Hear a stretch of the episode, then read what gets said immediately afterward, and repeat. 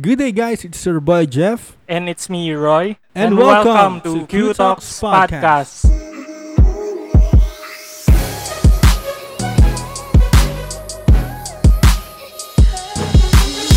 Q Talks Podcast. How are you, Roy? How's your week so far? So far, so great, Jeff. Maraming mga gawain, pero everything went well naman. It's really about giving your best, lalo na if you have so many things to do. And never ever forget to take time to rest. How about you, Jeff? Ayos din. Nagbabawi rin ako ng rest. Ginogol ko talaga na maka 8 hours ng tulog kahit na hindi dire-diretso para lang makabawi.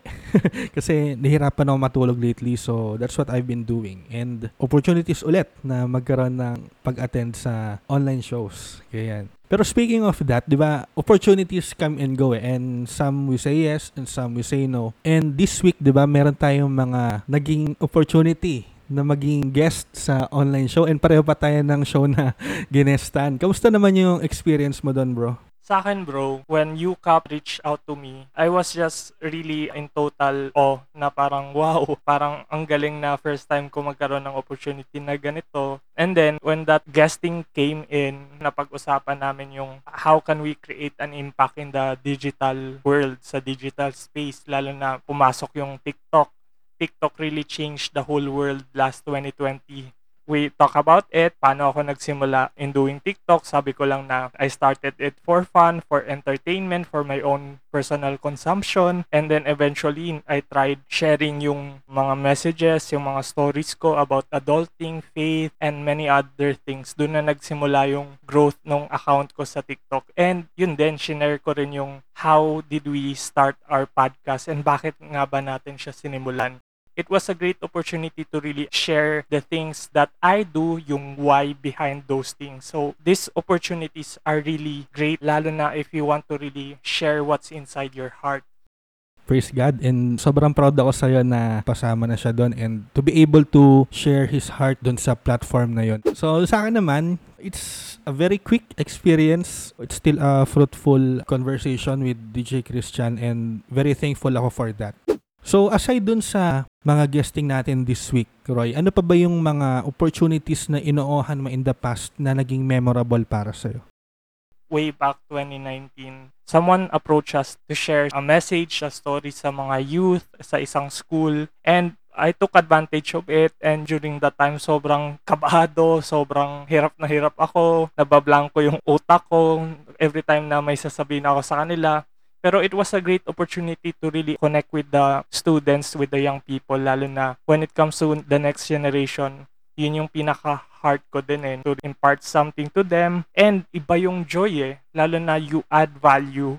It gives us so much joy, it gives us so much fulfillment. Ikaw ba Jeff, meron ka rin ba mga ganong mga situations rin? Oo, madami. Actually, 'di ba, nakwento ko nung small beginnings episode natin na ang word ko for 2020 was yes. So, yung mga opportunities na nag-open for me, I said yes to them. And from there, ang dami kong new experiences like I was able to be a guest sa isang TV show, sa UCAP din, tapos sa radio, sa KJP, and sa UCAP din. Naging host din ako nung online event namin sa DMC. Tapos nagkaroon din ako ng opportunity na maging part ng Manalangin music video na pinalabas sa Light TV. So, yun yung mga happy and memorable moments ko from the past year. And my yes really took me to places that I never imagined that I could get to. That's true, that's true, Jeff. Lalo na whenever you are given a small opportunities ni God, yung maliliit na mga opportunities na yon, it starts with small beginnings. And these small beginnings can grow into something, lalo na you faithfully steward those things. So right now, Jeff, we have a special guest we will talk about opportunities and our guest has a long list of experiences because he entered those doors of opportunities that were given to him. Are you excited na ba, Jeff? Yes, excited na ako. So let's welcome Kuya Jules Ostan. Hello, Kuya Jules. How are you? Hi, good evening everyone. Thank you Jeff and Roy for inviting me tonight. No, it's always a privilege and an honor and nakakatuwa kasi yung mga ginagawa ninyo, something that I can always look forward kasi madami talaga ngayon matututunan based pa lang sa pagkakakwento ninyo. But anyway, again, magandang magandang araw sa bawat isa. Salamat sa pag-invite. Yan, welcome po Kuya Jules sa ating Q-Talks podcast. We are really glad that you are here. So Kuya Jules, can you tell us something about yourself? Ano yung mga ginagawa mo right now and ano ba yung mga hilig mong gawin? Nako, madami. Bukod sa kumain, yan ang number one kong hilig gawin, no? But for now, no, I have a lot of things that I am doing right now. First, nag-hosting po ako and I have a lot of speaking engagements. At least minimum one speaking engagement every month. And itong mga engagements na to, talaga nag-open ng mga doors. Sabi nga ni Roy kanina, talking about opportunities. Just say yes to the opportunity, no, na ibibigay sa atin. And I'm also currently involved sa mga online sellings. And kung tatanungin niyo ako ano yung mga gustong gusto kong gawin, I always love to travel. Sayang lang ngayon, no? But if it will be open again, no? Gustong gusto kong bumalik sa traveling. Of course, learning. Meron akong short courses na in-enrollan. So, kaka-graduation lang din namin for another short course. Collaborating with people, katulad nito, no? Connecting with one ministry to another, organization to one another, yan, Body of Christ event. And of course, helping talaga. Last November po, nag-involve ako sa uh, Ulysses victims, no? Sa Cagayan in Isabela. Ah, namigay din po kami ng relief goods dito po sa mga positive sa rapid test. We distributed kasama kay mga kaibigan ko Laguna, Batangas, Muntinlupa. So, yun po so far. So kanina Kuya Jules, sabi mo na yung mga opportunities na meron ka, like yung hosting, ay dumadating lang sa'yo. Siyempre, Kuya Jules meron niyang history. Pwede mo ba ikwento paano ba nagsimula ito? Actually, nung una, well, hindi ko alam. Dumating ako sa point na nanonood ako ng TV. Tapos nakikita ko yung Showtime, Itbulaga. Sabi ko, para ang saya ng buhay ng mga host. Sabi ko, tapos dumating siya sa point na kaya ko kaya to. Of course, I prayed about it. Sabi ko, God, will you give me an opportunity to become a host? Kasi one thing sa pagiging host, ikaw yung life of a party. Dadalhin mo yung buong program. Nag-start yan, Jeff, nung sa family namin, pag Christmas, 'di ba, meron tayong mga Christmas tradition. Ayan, magsuot tayo ng ganitong colors, tapos meron kaming mga pag-games. Eh di pinush na ako ng mga kapatid ko, sisters ko, brother ko. O di ikaw na yung host. Tapos yung friend ko kinasal. Actually, wala talagang experience to do a hosting in a wedding. Sabi niya, Jules, okay lang ba mag-host ka sa ano namin, sa wedding? Tawan-tawa ako kasi sabi ko, wala pa akong experience. Sabi, hindi okay lang yan. Tsaka po, pag ako nag-host, may pagka-comedy style. Gusto ko yung medyo lively, medyo energetic ang dating. Gusto ko nagtatawanan yung mga audience. Tapos sabi ko, okay lang po after the wedding, no? okay lang po kung pangit yung impact or whatever or hindi nyo na ako kunin sa mga future. But you know, thanks be to God because that small things from our house to a wedding, to a birthday, to a series of events, Hanggang alam nyo, Jeff and Roy, nagkaroon ako ng company hosting, debut, napasok ko na, patay, napasok ko na, lahat na, you know. Talagang, sige, sulit.com na ako, ba Sinulit ko na lahat, take, taking all the opportunities nga, ika nga. I also did team buildings with the company. Hanggang sa so on and so forth. Ayun.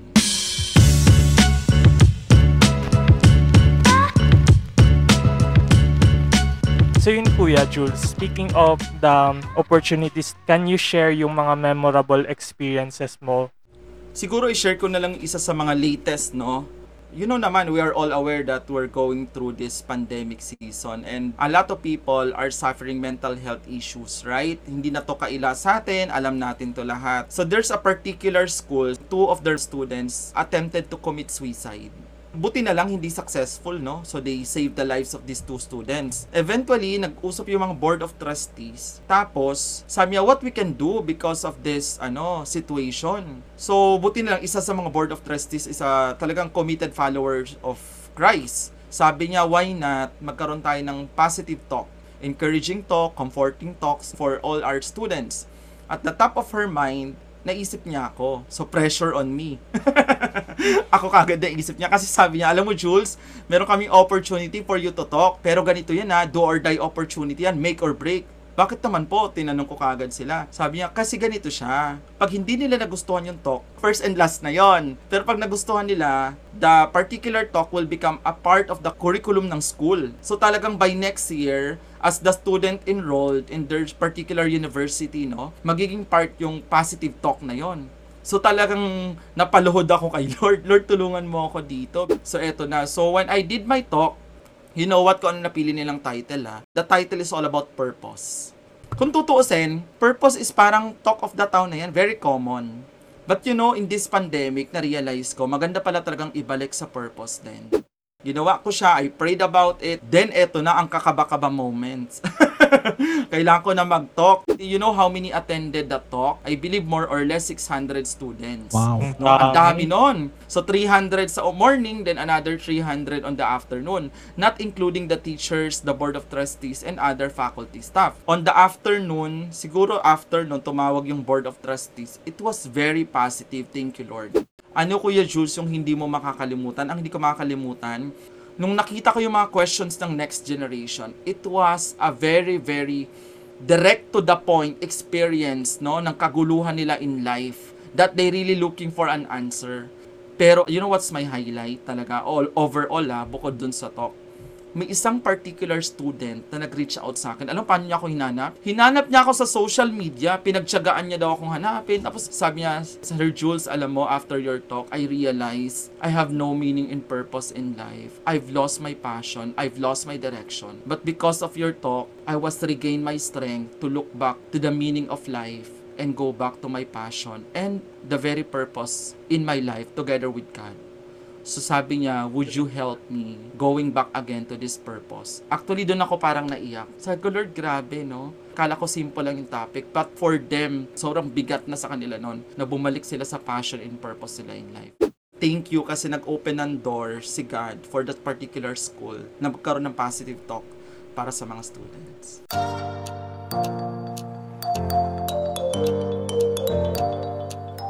So right now guys, we'll talk about the faith principle. So we will go through each of these and we'll share yung mga experiences natin that are relevant to each point. So to start, pag-usapan natin yung word na faithful. Everything na binibigay sa atin, yung time, resources, talents, treasures, we steward them wisely, we use them wisely. So ang question right now, what are the things that you have and how do you use them? Ah, ako naman, ang mga strengths ko kasi is graphic design, mm, hosting, speaking, and then content writing. so, itong mga ito is ginagamit ko in ministry and also in my work. At the same time, habang ako ginagawa ko yon I also help other people na matuto dun sa bagay na alam ko. For example, sa graphic design maraming mga tao na lumalapit sa akin na nagpapaturo paano mag-design, paano gamitin yung Canva, yung Photoshop. So, pag meron time, I talk to these people and tinuturoan ko sila. So, those are the types of things that I do sa meron ako. Nagagamit ko yun for myself, nagagamit ko rin for God, and nagagamit ko rin for other people to add value to them. Sa akin naman, I can consider yung digital marketing. It covers a lot of skills rin. So one of them is copywriting. And from time to time, nagagamit ko rin yung sa speaking side. Si Kuya Jules actually yung isa sa mga people who really inspired me to pursue these things. Yung prayer niya last January 2020 na God will use you for this mga skills na to. Yun, yun yung mga things na ginagamit ko to add value sa mga ibang tao. How about you, Kuya Jules? when my story, no, I give you a very short background last year because of pandemic. Akala ko noon, ang pandemic, yung lockdown natin, one month lang. So I decided, and because I prayed about it, no, from God, na kung ano yung plan ni Lord, God allowed me to transfer here in Cavite. So talagang lahat, naglipat ako. Ang hirap, mahirap, because I was 16 years in Pasig. So, nung nalipat ako dito, ayun, doon matitest lahat ng stewardship, no, pagiging faithful. Because this place of ours is a subdivision. Dulo na kami ng subdivision, likod namin mountains. Our house for the last 26 years or 27 na this year was not yet renovated. So imagine mo yung isang bahay na hindi siya fully renovated. Nagdi-devotion ako sa mountains. Doon talaga ako literal. So talagang alam mo yon, I maximize what I have. Tapos eventually, nagpatayo kami ng maliit na kubo malapit dun sa bahay namin. Doon ako lumipat ulit hanggang nalipat ako sa room ko na na-renovate to lahat. Now, going back to your question, ba't ko shinare yun? Ang, ang pray ko lang kay Lord doon, ang prayer ko lang, Lord, whatever that I have, you can maximize. Because someone blessed me with an opportunity na na-renovate yung bahay. Actually, because someone blessed me also financially, na kompleto ko yung gadget ko. I bought my TV, my flat screen inside of this room, nakabili ako ng iPad. Again, I'm not here to brag, no, to God be the glory. Kasi wala naman akong regular work, to be honest. Pero here's my prayer, because someone provided for my gadgets. Sabi ko, Lord, would you maximize all these gadgets for your glory and purpose? From the ring light hanggang sa nagkaroon ng laptop, yung riser, yung webcam, lahat na na, na provided ni Lord, no? Nag-iPad and all. Who am I not to say yes to what the Lord called me? Because He provided everything for all the things that I needed for His ministry in this specific season of pandemic na online naman talaga lahat. So doon ko nakita na pag willing lang talaga tayo na sabihin natin, Lord, use me kung anong meron, Lord, eventually God will give us more. And being faithful with that, to give you a background, ngayon parang almost apat na po yung ring lights na ginagamit ko. So, imagine, no, from one ring light to four, although iba-iba yung shape and ano nito, pero nag-multiply. Tapos, yung gamit kong microphone, may nag-bless sa akin ng BM800 eh. And I'm grateful, no? Someone deposited the money for me. And you know what? Grabe, God talked to me, i-bless mo yung microphone to my sister-in-law. Tapos yung mga anak niya nag, nag-online class din. So, ko, Lord, anong gagamitin ko? So, then I saw it to someone. And you know, napalitan yon So, naging higher brand ng microphone yung binigay sa akin ng Panginoon. And so on. So, nakita ko yung principle din dito, Roy at saka Jeff ng sowing and reaping. So, kung ano yung meron ako dito, nagmo-multiply siya because the Lord challenged me. O sige anak, ibigay mo yung kay ganito. Ha Lord? Or kung may pera ka, instead na ibili ko muna ng gadget, i-transfer mo yung pera na to to someone else. So, from there, nakompleto po siya. Nakaka-relate ako sa iyo, Kuya Jules, kasi yung mga ginagamit ko rin, mga binless din sa akin. Tulad nitong laptop, galing to kay Roy. Tapos, yun din mga ring light, microphone, bigay rin to sa akin. So, parang confirmation din siya na kung gusto talaga ni Lord na magpatuloy ka sa ginagawa mo, He will provide talaga the things that you would need. At saka when it comes to that, it only proves a point eh na when God has given us yung mga skills and talents na yun, the provision will just follow. So as we move on sa next na part ng faith, we'll go now with the word available. It only means that we are always open to the opportunities that are given to us. So how do we respond when opportunities are offered? Ikaw ba Kuya Jules? Ang una ko napansin, ang opportunities hindi mo hinahanap. It will come to your life. And it will attract your heart and your character. I'm not saying I'm a perfect person, no? My principle in life, Lord, kung anong binigay mo, I will always want to obey if there will be an opportunity for me and you will be the one to allow it to happen. So, isa yon For example, nag-start ako sa isang speaking engagement sa isang school. Ang una ko noon, I was invited to their devotion lang. And the place is in Kainta, so malayo sa akin. Parang feeling ko, na-test din yung heart ko, pupunta ba ako doon, eh, ang layo-layo noon. But because I'm willing, sabi ko, sige Lord, sabi ko, of course, I want to bless the students, no, pag nag-speak ako sa devotion nila. But for me kasi, personally, niisip ko lang siya na part siya ng personal growth ko. Kasi nag-aaral po ako ng mga, diba, nanonood ako ng mga TED Talks, nanonood ako ng mga ibang ano, speaker. Ah, ganito pala maging magaling na speaker, Communication 101. Pero ako personally, kung hindi ko po siya i-apply sa sarili ko, nakikita ko na hindi rin ako mag-grow. So, ang ginawa ko, little by lit- little, slowly but surely, tinake ko yung opportunity na yon. Hindi ko alam na yun pala ang magbe-birth yung school na yon to so many opportunities because they love my first talk. Hanggang naging graduation ano nila recognition speakers nagkaroon sila ng youth camp. Imbes na tatlo ang speakers sa kukunin nila. Sabi niya Diyos okay lang ba? Ikaw, ikaw na lahat speaker tatlong topic. Kaya mo na yan. Parang grabe all in one package tumbling po ako mag-create ng mga messages. Sige sabi I'll take the challenge. Sabi ko kukunin ko to. That was pre-pandemic. But during the pandemic naalala pa rin ako ng school. To the series of their events no? It's a Christian school. Kinuha pa rin po nila ako. What I mean is this, because of a single availability na sinabi ko nag yes, pumunta ako doon sa school nila. Syempre, si God pa rin naman yon at the end of the day. Pero because of that, it, it brought me to a series of events in my life. And I still was recommended by the school to another speaking engagement. So, yun po. Meron ka po bang parang gauge kung tatanggapin mo ba yung isang offer or hindi? Meron bang mga factors na kinoconsider ka kung tatanggapin mo ba? Ayun, oo naman. Mahirap din kasi na always say yes tayo. Ako personally, I'm talking to myself to always say yes to the opportunity. Number one, yung time of preparation. Jeff and Roy, I'm sure you can relate, no, pag na-invite kayo. Hindi ganun kadali po magsalita. Especially, pag gumagawa po ako ng aking personal note. Alam mo, minsan umiiyak talaga. Naliligo ako, iniisip ko yung thoughts ko. Minsan nakatulala na lang ako sa likod ng bahay namin. Sabi ng mother ko, Huy, anong ginagawa mo? Sabi ko, iniisip ko kasi yung topic ko. Paano ko sisimulan? Ano yung magiging body? Saan ako mag end Para siyang ano na talagang iisipin mo siya paulit-ulit. So that's my challenge, no? At saka, Of course, nabanggit na rin kanina ni Jeff, no, yung paggagawa ng mga presentation na binibless niya sa iba, nag nagko-coach siya. Hindi po ganun kadali magawa ng presentation, especially if you're aiming for excellent presentation. If this is a so-so presentation, basta lang ma maitawid lang, then go for it. Pero if you know you want to give it the best for the Lord, no, yung excellent, hindi rin po ganun kadali. So, una kong consideration, Jeff, to answer that is yung time, no? Kailan niya sinabi at kailan ang magiging actual presentation. If I have an ample time, hindi naman pwedeng 3 days lang tapos magsasalita na, ano to, resurrection day? Biglang magsasalita na lang ako, di ba? So, that's number one requirement for me. And number two, tinitingnan ko rin if this specific topic really suit to my personal experience or kung hindi man, may personal story ako or testimony. I cannot give what I do not have. So, di pwedeng salita lang ako ng salita at the same time, it is just a head knowledge because most of these people can make a research on Google and YouTube. No, yung YouTube, lahat ng topic na pwede kong sabihin.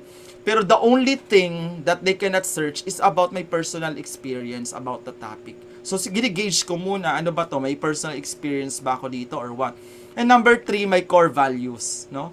Pag tinitingnan ko yung core values ko, ano, ano ba yung mga core values ko sa sarili ko, that really fit to the principle of the thing that I will talk to. So yung isa kanina kasi experience, yung last ko is core values ko. So may mga topic na alam ko, hindi dapat against sa core values ko as a person. Dapat aligned dun sa pinapaniwalaan ko at the same time. So yon yun yung tatlong bagay nakakatuwa uh, isipin Kuya Jules na when it comes to those opportunities na binibigay sa iyo and kay Jeff then I can really relate to those things. It started sa TikTok, from there na nag-shift lang ako ng mga messages ko. Yung first video ko was about how do you handle your finances. So yun na, I never imagined it na nag-trend siya. So sunod-sunod na lang yung mga videos na yun and then eventually na it got me to a point na nagkaroon ako ng speaking engagement. Totoo yan na you don't look for opportunities eh. Rather, while you wait for those opportunities, you prepare yourself. Oo, hindi siya parang sinusungkit mo lang sa puno na magkaroon ka, but it's a process na kailangan mong mag-invest sa sarili mo, ano yung pwede mo ibigay para pag merong opportunity na dadating, meron ka talagang mailalabas. Yeah, that's right. Ang next natin na mapapag-usapan is the word involved or involvement. We participate in the things that God wants us to do. Here's our question. What are the certain task na binigay sa ni God na you give your all. Ayan, no. Very important din yan, Roy, no? Yung pagiging involved natin. Ako personally, pagdating sa mga ganyan is the word commitment. You get involved, you should be committed. So for example, when you invited me here, I always do also the follow-up kasi hindi pwedeng ano eh, parang ako I always believe in the principle sa Bible that let your yes be yes, let your no be no once you said yes to opportunity, unless emergency, no, or meron talaga situation, then you can say no, no. Pero kung wala naman talaga and nag-yes ka na, then just stick to it. So, yun naman yung point ko. Now, I remember two things na pinaalala sa akin while you are asking me about my situation. During the time of the Ulysses, I was really crying. Sabi ko, God, sabi ko, Lord, will you allow me? Because I have this desire to go and to get involved. So, during that time, it's difficult To cut the long story short, alam mo, talagang si God naman talaga, basta available ka lang talaga and sabihin mo, Lord, I wanna get involved. Lord, kahit ano man po yung process, basta say yes to the Lord, get involved in the Lord's ano opportunity. Alam mo, someone talk to me, Jules, may car kami and we are from Cagayan, no? My husband live in Tugigaraw. Would you like to, ano, ihatid namin kayo doon as a team? Sila yung nag-approach, tapos, di ba, biglang Nung time na yon naka-coordinate ko yung Tugigaraw, nakapag-coordinate kami sa Isabela, local government, nagkaroon ako ng volunteers, nagkaroon ng donations, and grabe, thank you Lord for this opportunity. Naka-distribute po kami sa Maranao tribes, sa Bajau tribes, hanggang all the way to Amulong. Mas malayo pa po yun sa Tugigaraw, almost an hour. Napunta po kami doon sa mga barangay and all, napag-pray namin yung tao. We shared about the love of Jesus Christ upon them. And of course, talagang na-receive po nila yung mga groceries that we prepared for all these people. Yung getting involved is not just an idea. Ako, I believe with the word action. Ang Christianity is not just an idea na parang, hindi, gusto ko to, pero where's the action, no? Where's the evidence of our faith? So, God is also looking on that. For the last part, no, going back to Roy's question, I was invited to facilitate in Hagay National Seminar. Hagay facilitate po to end gospel poverty. Ang focus po nito is preaching the gospel to so many people, no, na hindi pa nakakilala kay Christ. Kung gusto ko daw maging speaker, it's a four sessions. You have to provide for all the gadgets. At that time nga, going back dun sa shinare ko kanina, wala pa akong gadget. Kailangan lahat ng gadget and hindi nila provided yon. Sabi ko, I wanna get involved. Iyak ko na iyak kay God. Ang topic ko, BSRRE. Biblical Stewardship in Raising Resources for Evangelism. So imagine stewardship yung topic. Sabi ko, Lord, paano ba ako magiging good steward? Dapat ako mismo. I'm the one who practice it at the same time. And yet, wala ako. Pero, the moment I said yes, and get involved to this opportunity, everything else follow. Na up until now po, to God be the glory, ika third time ko na nag-speak ng ganun topic. Meron pa ako next ulit sa August. I'll be the one speaking the same topic. So, I believe I start with small, then eventually, God will make it big. That's true, that's true, Kuya Jules. puso talaga yung pinakapuhunan dito eh, no? Kahit na sabihin nating meron kang pinakamahal na mic, pinakamagandang lighting system, magandang studio, pero yung puso mo naman wala dun sa purpose, parang baliwala rin eh. No? So, important din talaga na involved tayo, committed tayo sa kung ano yung pinapagawa sa atin. Ako naman, naging part ako ng Pogi Network where we started producing mga online shows and weekly mentorings. So, syempre, hindi naman siya madali. Every week, hahanap ka ng speakers, hahanap ka ng igi-guest, at iisip ka ng topic para dun sa mga guest na mapapanood ng mga tao. So, it was a very busy season for me. It ran for six months. Merong weekly mentoring na Wednesday, weekly Facebook podcast, tapos twice a month na JP live sessions na talk show. So, medyo demanding siya pero I enjoyed the process because along the way na enhance yung communication skills ko, na sharpen yung thinking ko na ano ba yung babagay dito sa tao na to, paano lalabas yung character niya or yung sarili niya dun sa topic or sa interview. Ayun, ano, parang inalis niya yung focus ko sa sarili ko into adding value to other people talaga. Kasi ang pinaka point kasi ng mga ginagawa namin na yun is to bless the body of Christ eh. So, yung mentoring, yung podcast, yung mga talk show, it's all about blessing people and unang-una talaga na dapat merong puso and commitment when doing these things. Hindi pwede na tatamad-tamad or mabagal kumilos kasi kailangan mag-stick sa schedule eh. Kailangan maging consistent para maging excellent. And that's one thing na pinangahawakan ko is yung kailangan may excellence sa lahat ng output.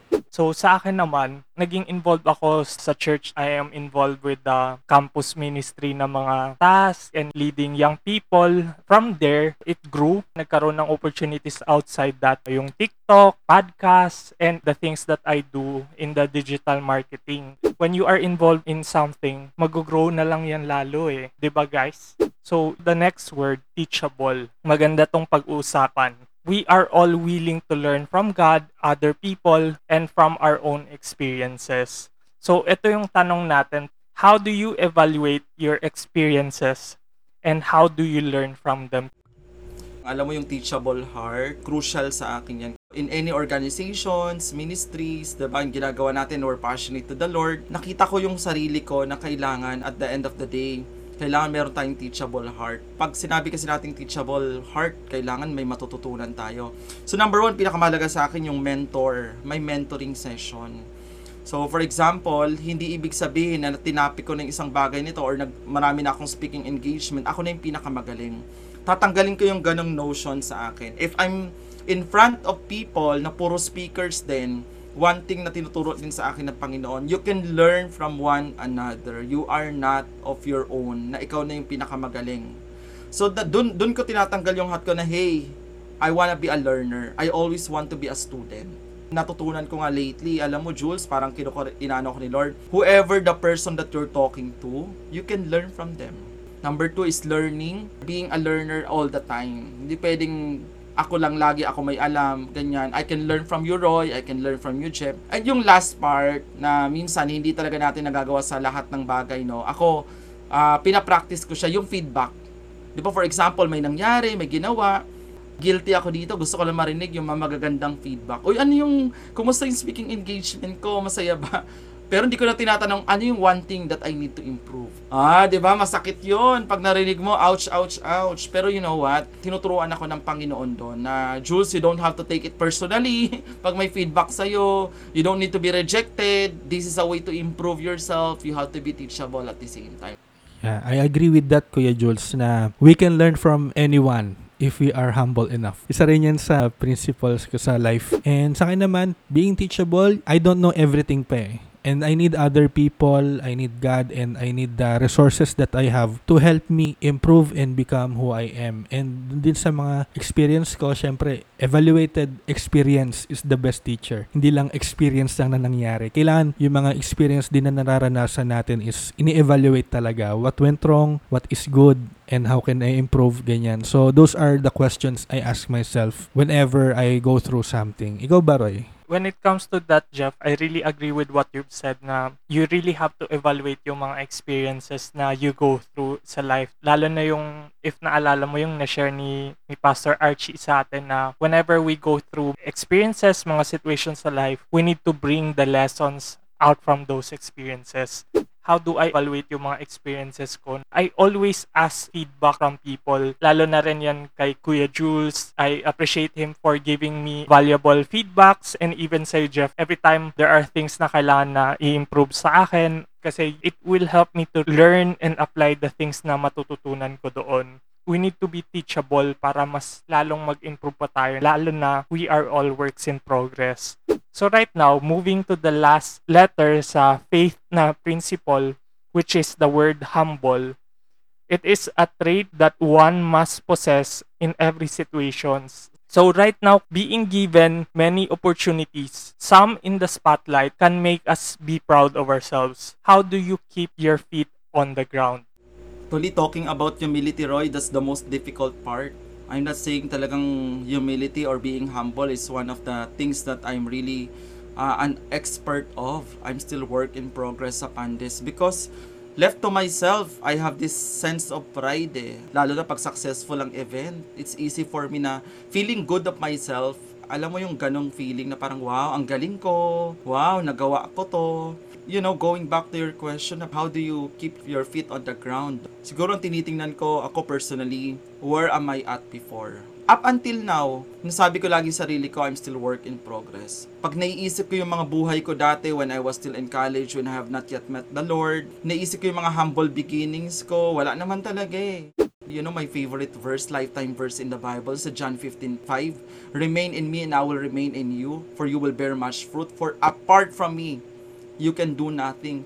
Bakit yun ang naging lifetime verse ko? Kasi I don't want na dumating ako sa point ng life ko na yumabang na ako at makalimutan ko si Lord in spite of everything.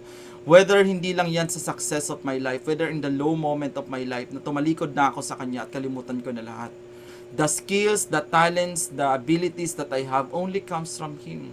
At wala akong pwedeng ipagyabang at any point of my life. Pwedeng kunin yun ng Diyos sa buhay ko at sabihin niya, akin na yan, ibalik mo na sa akin yan. So who am I now? Second thing, no, yung the way God created us to be, naiisip ko yon yung day ng creation. Yes, hiningahan tayo ni Lord. Pero alam mo ba kung saan tayo galing? Nanggaling lang tayo sa soil. 'di ba? Sa lupa, sa alabok, hiningahan tayo ng Panginoon. And titingnan mo yung lupa, 'di ba? Inaapak-apakan 'yan eh. But because God is with us, nagkaroon tayo ng value sa buhay natin, nagkaroon tayo ng worth kung sino tayo.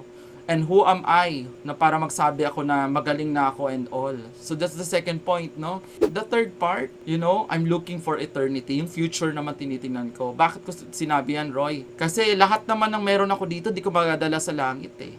The afterlife. You know what I can only bring to the Lord is my spirit. The only thing that I can bring to God is when I make Him proud of me. Na at the end of the day, lahat ng accomplishment ko, ibabalik ko lang talaga sa Kanya. So, ang tinitingnan ko, lahat ng meron ako dito at na-accomplish ko, they are all temporary things compared to eternity na meron pang life after death, after all this. So, yun yung tatlong bagay that will always remind me of the word humility. For me naman, I keep in mind yung sinabi ni John Maxwell na kung proud ka pa rin sa achievements mo 5 years ago, you are not growing. So, iniisip ko lagi na pag meron akong opportunity na dumating or achievement na nagawa na hindi pa ito yung final destination, hindi pa ito yung pinaka magaling mo. meron pang susunod and also yung giving back the glory to God. And acknowledging na lahat ng meron ako ngayon is all by His grace. And also same din sa sinabi mo na who am I ba after nitong mga engagement na to after nitong podcast? Pag wala na to sino ka doon ka pa rin babalik eh na you are God's son. So kailangan doon maging grounded yung identity natin, hindi sa mga kung ano yung ginagawa natin. Kasi tulad na sinabi mo na hindi naman natin madadala sa langit yung mga certificate of participation natin, yung mga medal natin, mga equipment natin. At the end of the day talaga, ang titignan is, have you been faithful sa mga pinagawa ko sa'yo? I really appreciate yung mga na-share nyo rin, guys. When it comes to this, lalo na tayo when it comes to being a follower of Christ, you really have to keep your feet on the ground by really remembering kung nasaan nang galing tong mga blessings, yung mga skills and talents, and even yung mga opportunities na meron tayo we believe in the source na si God mismo, yung nagbigay ng buhay sa atin, siya yung gagamit sa atin na kumaga we are all being used for His glory. Ako naman, when it comes to that, I always remind myself na everything that I do here on earth is temporary. Just like yung sinabi ni Jeff kanina and sa'yo rin Kuya Jules. And ito rin yung naging topic namin ni Jeff eh na sino ka ba kung wala tong mga platforms na to o di kaya yung mga trabaho na meron ka. It always helps you to really remind yourself na all of these things are meant to glorify God.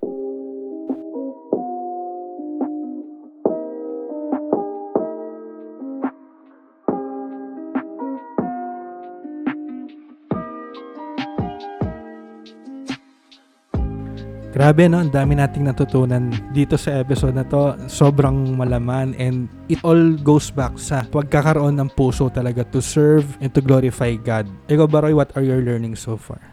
Sa akin, you don't look for opportunities, rather opportunities come to you. So, ang dapat mong gawin as a person is you really have to make use of the time na binigay sa'yo ni God. Practice yung mga skills mo, be faithful sa mga opportunities, sa skills and talents mo. Do your best to really make those things grow. Kasi lahat naman ay nagsisimula sa small beginnings. Yun din, sobrang tumatak sa akin yung sinabi ni Kuya Jules na let your yes be a yes and let your no be a no. So yun din na it's important for us na kapag nag-yes ka sa opportunity, give your best. Sa akin naman, commitment. Yun yung isang word na ano, tumatak sa akin because madali kasing magsabi ng oo. Pero ang hirap mag-maintain, mag-follow through at to pa rin yung napag-usapan. And alam mo, pagka umuo tayo sa isang bagay tapos hindi natin ginawa, nakaka-stress, madaming nadadamay, ang daming magiging apektado. So itong commitment na to talaga is important pagka tayo ay na-offeran ng mga opportunities at umuoo tayo. And the same time, yung humility talaga na always keep your feet on the ground and always remember kung saan nanggaling yung opportunities na ito.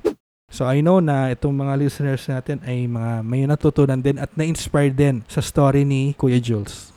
Eto kuya, who are your personal heroes and why? Ako personally, meron talaga akong mga nilulook up na tao. May apat lang akong babanggitin, no? One of them is my parents. Yung father ko teach me at a very young age, the word is being hardworking. So, nakita ko yung value ng hard work. Kung gusto natin ng isang bagay, paghirapan natin. Walang shortcut sa mga process na pinagdadaanan natin.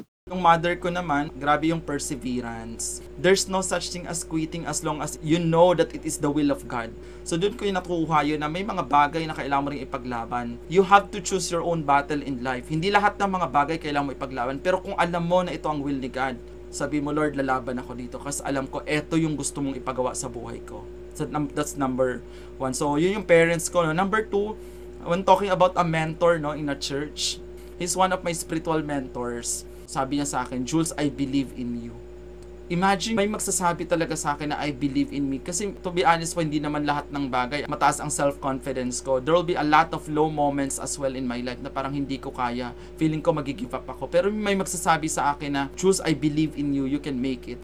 For the last part, yung isa sa mga heroes ko, yung isa kong friend, he's a doctor by profession. Optometrist po siya. Up until now, no, nasa mall yung mga offices nila. Ito kasi yung parang minsan in my life, may mga tao akong tinatawag na cheerer. Alam mo yung cheerer sa buhay natin na gusto lang nila makita yung strength natin. Pero itong friend ko na to from our church, ito yung nakita niya both ups and downs ng buhay ko. Alam niya yung the deepest, darkest secret ko, but he's, he committed to stick with me no matter what happened.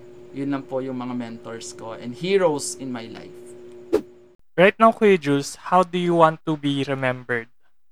lahat tayo siguro may gustong maalala sa atin, no? And uh, we can build a legacy. Pero ito, nag-start ako sa youth ministry before. Hindi pa ako full-time, no? Tapos nag-full-time ako, tapos nag-resign ako sa full-time. And people always remember me this particular phrase. Up until now, I stick to it because this is my mantra in my life.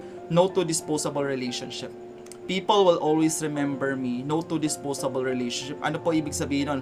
Maybe very basic na sa inyo. From the word disposable, patapon, 'di ba? Ako po, pag sinabi kong kaibigan kita, I will always be a friend to you. I value relationship with people. Yun lang po yung gusto kong i-point out doon.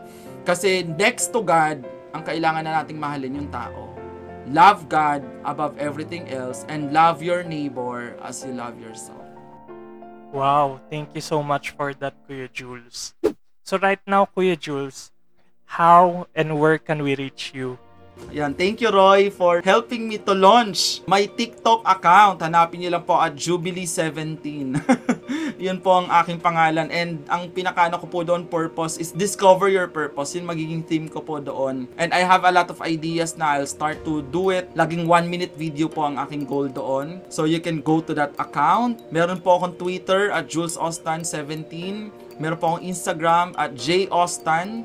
And of course, my Facebook account, Jules Ostan po. Thank you po and I hope you can connect with me. I hope that we can be able to build a strong community where we can build a positive impact to so many people. Maraming salamat. Jeff and Roy, it's really a powerful time together and ang dami ko rin natutunan sa inyo. Maraming salamat. Thank you so much, Kuya Jules. We are honored and we are blessed na makasama ka namin sa Q-Talks podcast. Thank you. Praise God sa buhay mo. Sino mga gusto mong i-shoutout, Kuya Jules? Nako, baka maubos yung oras, no? Nax. but anyway, but I only have few in mind, no? My family na nandito sa Cavite. Pamangkin ko si Princess. Batiin ko rin yung sister ko sa Canada, no? Tsaka yung brother-in-law ko, William Enjoy. Maraming salamat for tuning in. Of course, sila Attorney Alet of Hagay Ministry, sila Ses, si Kat. Maraming salamat. My core team, si Gail and Micah, our tech team. Maraming maraming salamat. Of course, Doc Alvin, a really good friend of mine. Maraming salamat. And of course, to all my friends out there. Tawag ko doon sa malaking family ko, big group family. So thank you very much. I hope we can have reunion. Ate Pa, maraming salamat from Caloocan. I hope na nandito ka, nakikinig ka sa amin ngayon. Thank you, thank you. Thank you, Q-Talks. More power to you and to God be the glory. Thank you so much for that, Kuya Jules. I just want to send my shout out sa family ko, sa mom ko, sa kapatid ko na si Justine and si Franco. They are solid na nagsusupport sa podcast and even sa TikTok. And I just want to shout out din kay Des na sobrang solid mag-support. And gusto ko rin i-shout out yung lahat ng mga friends ko rin from TikTok, Pastor Nick, Faust, even yung mga ibang mga TikTokers rin who has been there since day one.